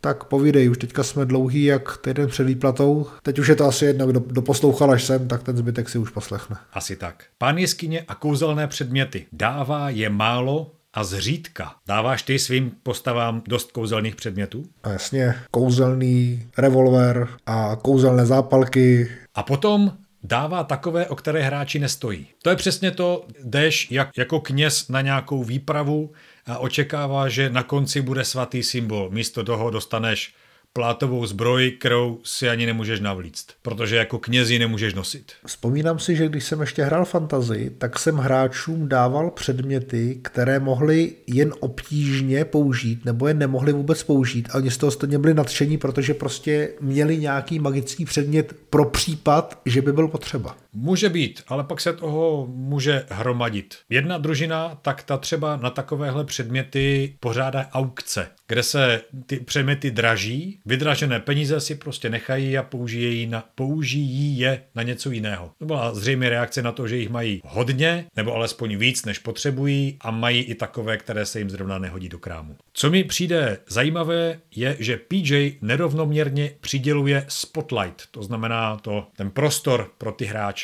že nechává zkušené hráče ve vedení a na ostatní se dostane okrajově. Toho si myslím, že může hodně neskušených nebo nových hráčů zbavit radosti ze hry, když si to nemůžou užít, když jsou jenom diváky cizího triumfu. Potom součástí tady toho, že kromě příležitosti v samotné hře Jde taky o příležitosti v rámci dobrodružství. Jako myšleno obsahy dobrodružství. Kdy se několik sezení řeší problémy nebo požadavky jedné postavy a zbytek družiny pak má jedno sezení dohromady. Rozumíme si? Rozumíme. Nejde jenom o ty sezení, ale markantní je to sledovat u vyřešených záležitostí. Každá postava má nějaké cíle, nějaké potřeby, nějaké úkoly a když se podíváš na začátku kampaně, tak všichni jich mají třeba 10 a uprostřed kampaně tenhle ten jich má vyřešených 8 a tam ten má dvě. Taky to může způsobovat určité nesrovnalosti potom v družině. Další je, že pán jeskyně nerovnoměrně přiděluje odměny. Mám příklad. Po třech sezeních, kdy postava A zachraňuje manželku svého bratra, získá tato poděkování a postava B Během jednoho sezení stihne odhalit spiknutí a zachránit město a je odměněna rytířským titulem a kouzelnou zbrojí. To taky nepotěší. To se ti stalo? Ne. Sebraná zkušenost. Ano. Je dobře, když si pán Jiskyně uvědomí, připraví, kdo vlastně co chce a vyžádá si ty informace od těch hráčů, alespoň trošku to vede v patrnosti, kdo co má dáti a co už dal. No a pak tady máme ten výnos z majetku, to už jsme probírali, takže k tomu už se nebudu vracet, jenom snad pokud bych našel nějaký ideální způsob, pro mě ideální způsob, tak se se všemi v rámci stvořitelny o ten způsob podělím. Potom mám tady PJ a zábava versus změny. A je to poměrně dlouhé, ale zkusím to nějakým způsobem zkrátit. Tady to se týká mě. Když jsme dlouhý čas hráli nějakým způsobem a pak jsem přijel na jedno sezení s tím, že se bude hrát bez sraníček, bez vtipků, bez přechýlených men a zkrátka a dobře jsem nastolil úplně jiný kurz toho hraní, než na co byli ostatní zvyklí. Dokážu si představit, že když se nějaký pán jiskyně, který vede hru svým způsobem, podívá na pár eh, dílů Critical Role a chce všechno to, co tam viděl, zavést a zaimplementovat do své vlastní hry. Najednou je to obrat o 180 stupňů a pokud na to ty hráče neupozorníte a začnete do toho takhle přímo šlapat, může se v nich objevit nějaký ten pocit jako Hrome, co se to teďka děje? Tady asi bych řekl za prvé promluvit si s těma hráčema, co vlastně chcete vy jako pán jeskyně, co chtějí oni. Za druhé ty změny dávkovat a potom si klidně říct zpětnou vazbu, jestli to stálo za to, anebo jestli tahle ta změna je zbytečná a když to funguje v Critical Role, no tak se prostě smířte s tím, že vy jste úplně jiní lidi, úplně jiná skupina. U vás nefunguje tady tohleto, ale zase u vás šlape něco jiného. Čili hráčům se nelíbí, když pán jeskyně takhle přímo nařizuje, jak si hráč má užít hru a ten herní požitek nebo tu hru, kterou oni si užívali doteďka, obrací proti její vůli o 180 stupňů. No a pak tady mám pár praktických, například to, že pán jeskyně neumí spát včas. Ano, hrajeme víkendovky, já si rád povídám, někteří hráči jdou spát, já zůstanu vzhůru s jedním, se dvěma, jedeme ještě dál, další dvě, tři hodiny, pak druhý den mám málo naspáno. Všichni na mě čekají, škoda času, kdy se nehraje, takže je to hold o tom si to včas useknout, anebo poslouchat dobré, dobře míněné rady eh, ostatních hráčů, aby člověk už vypadnul. No, pivo jsme probrali. Mám tady poznámku PJ a rozvláčné popisy. Zvláště u bojů to bylo markantní. Tady si snažím dávat už pozor, pokud tomu tak není, prosím své hráče, aby mě opravili, ale myslím si, že už je to lepší. A pak tady mám poslední bod a to je pán jeskyně a sebekázeň. Je to opět zaměřeno na ty, kteří hrají dlouhé hry, ano, během tří hodin, to je tak na jednou čuru pauzu, možná jednou kuš pauzu, takže tam to o té sebekázně ani moc být nemusí. Teď cituji, děláme si přestávky na hru mezi jídlem, jenže PJ musí být vždy připraven a on jediný hraje vlastně pořád. Takže zatímco někteří lidé si dají dvě až tři jídla, PJ nejí nic. A to je špatně? No to je špatně, pak to pivo vyzleze do hlavy a je jako pro něj, no. Pak se to nabaluje jak sněhová koule. Tak to jo, no. To když, když je pivo u hry, tak to už se... A ještě bez jídla, tak to už je asi hodně špatný. Tak, takže to jsou tvé poznámky. To jsou mé poznámky. A teďka se vrátím zpátky k tomu, co s tím dělat, nebo lépe řečeno, co hráči napsali, že s tím dělají. Bylo to docela zajímavé, protože jedna odpověď byla mlčet, prostě neřešit to, přenést se přes to, přežít to, zvyknout si. Poměrně hodně hráčů napsalo, že dalo Game Masterovi zpětnou vazbu. Prakticky přesně tak, jak jsme o tom mluvili posledně, možná ne tak sofistikovaně, Možná, že někteří to zvládli sofistikovaněji, než, než to zvládáme my. Někteří napsali i výtky, že Game Master není přístupný ke zpětné vazbě od hráčů. Nebo pokusila jsem se mu říct, proč není hra zábavná, nic se nezměnilo. Řekli jsme mu to, hádali jsme se, rozpadla se nám parta. Přešli jsme na, na jiné RPG, zjistili jsme, že to není systémem, ale PJM, takže hrajeme deskovky. Měli jsme několik výtek, Game Masterovi, on jaksi nebyl přístupný ke konstruktivní kritice. Nevím, jak to dopadlo, ale asi už spolu nehrajou. Mě by zajímalo, kolik z hráčů, kteří takhle dopadli, se rozhodlo, že začnou tu hru vést sami. Mám tady další k tomu se dostanu za chviličku. Byli tam takový, jo, píšou, že třeba takovéhle špatné vedení hry mě naučilo, jak to nedělat, teďka vedu hru mnohem lépe. Zjistili, že je to GMM. Přece on není jediný, jako dělat pána jeskyně není raketová věda. Tak si to rozdělíme. Jednou si pán jeskyně ty, potom si v pán jeskyně ty. Pokud nikdo nechce, tak si za to, že místo skvělých role-playing games hrajou člobrdo, můžou v podstatě všichni sami. Na druhou stranu je třeba říct, že nemálo game masterů vlastně nastavuje poměrně vysoká očekávání, nebo lépe řečeno tvrdí, že dělat Game Master je náročné, že to třeba nezvládne nováček. Jo, že hráč si musí napřed něco nahrát, třeba rok nebo dva, a pak může teprve začít vést vlastní družinu. Nebo že musí přečíst těch 500 stran pravidel a 1000 stran jako settingu, aby mohl začít vést hru. Jo, nebo že musí se vyznat v hráčích, musí předvídat jejich přání jako a připravovat skvělé příběhy a tak. A když to všechno dáš dohromady, tak ve řadě hráčů to vyvolá dojem, že prostě nemají na to, aby vedli hru. Jejich hra by byla ještě horší než ta, které se účastní jestli to náhodou není ze strany těch pánů jeskyně pokus o to být jako exkluzivní, dělat se nepostradatelným. Mně to občas tak přijde. Eh, jestli nás poslouchá nějaký hráč a doufám, že jo, nebojte se toho, fakt to o ničem není. Někdy uděláme díl na, na úvod do vedení hry pro začátečníky úplné? Já do, já do komentářů na YouTube eh, dám odkaz na jedno video Meta Colvilla, se kterým si myslím, že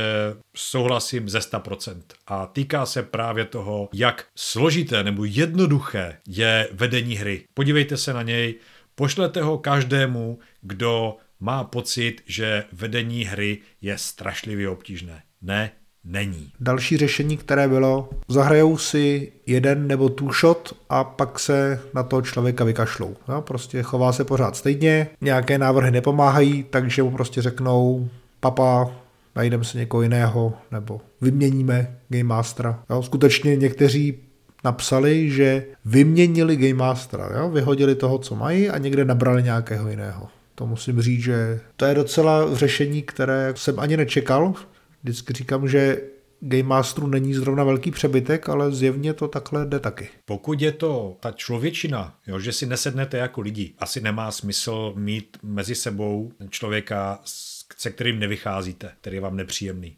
Pak vyměňte toho člověka. Pokud jste parta kamarádů, vyměňte se mezi sebou jako pán jeskyně. Nikdo se nenarodil pánem jeskyně. Nikdo. Někdo je průměrný pán jeskyně, prostě mu to nejde, ale může být skvělý hráč. A stejně tak naopak. Tak to prohoďte mezi sebou. Mimochodem, občas vydávám někde oznámení, jsme dva, tři hráči, chtěli bychom pána jeskyně, jsme na malém městě, tady žádný není. A jste tři, to znamená jeden pán jeskyně a dva hráči? Běžte do toho, pak se prostřídejte. Našel jsem stránky chlapa, který hraje eh, léta se svojí manželkou. On je pán jeskyně, ona hráč. Evidentně jim to funguje. A když máte pána jeskyně, tak máte v podstatě jako to horké zboží, větší šanci, že se na vás někdo nalepí. Pak se to začne nabalovat jak cukrová vata na špejli. No, to máš pravdu, asi teda. Ne, asi, já mám pravdu. Jak je to v těch menších městech a na vesnicích. Jo? Tam věřím, že je problém prostě někoho najít a zase na druhou stranu jsou hráči, kteří chtějí opravdu hrát postavu a nechtějí tu hru vést, nebo tuší, že jakmile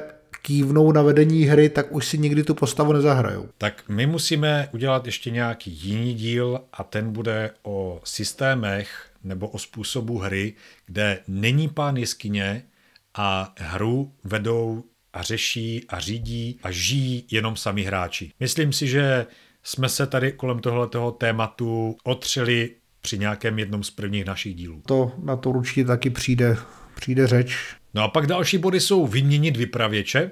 Přesně. Zbouřili jsme se, sesadili jsme PJ a zvolili nového.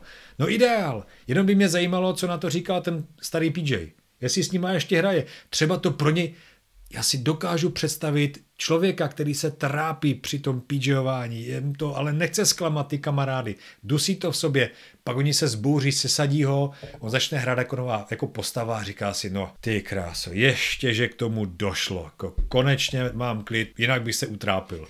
Někdo může být i takový. Často říkám, že ideální by bylo, aby si každý hráč vyzkoušel dělat vypravěče, aby věděl, co to obnáší a hlavně, aby se naučil některé věci, které Game Master dělá a které by jako hráč mohl přebírat a tím ulehčovat Game Masterovi práci. Mm-hmm. Za prvé a za druhé taky bude vědět, o čem to je, jak některé věci řešit a jak je může řešit jako hráč a jak může tomu Game Masterovi pomoct a co by mu usnadnilo život, protože vidět to z druhé strany je rozhodně užitečné.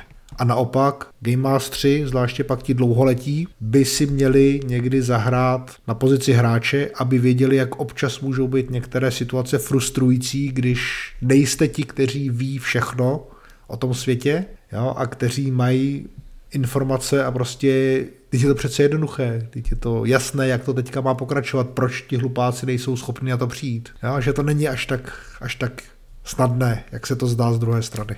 Děkuji ti za tato vřelá a naprosto pravdivá slova, se kterými bych tento náš rozhovor ohledně co hráčům vadí na vypravěčích ukončil.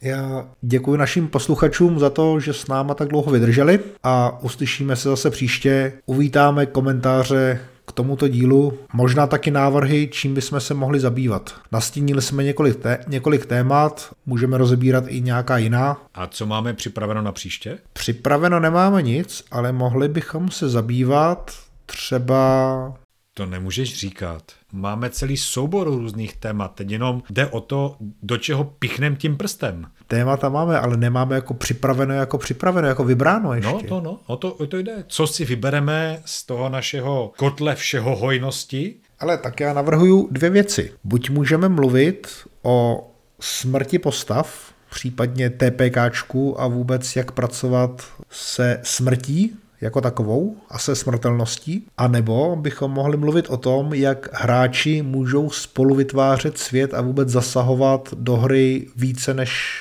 než je běžné nebo než je standardní. Mně by se víc líbila smrt postav. Nedávno jsem poslouchal Dinosaurium obskurních světů a Immortal Storm, takže bychom to mohli do toho taky zamíchat. Příště teda o smrti, jo? Příště budeme zabíjet postavy.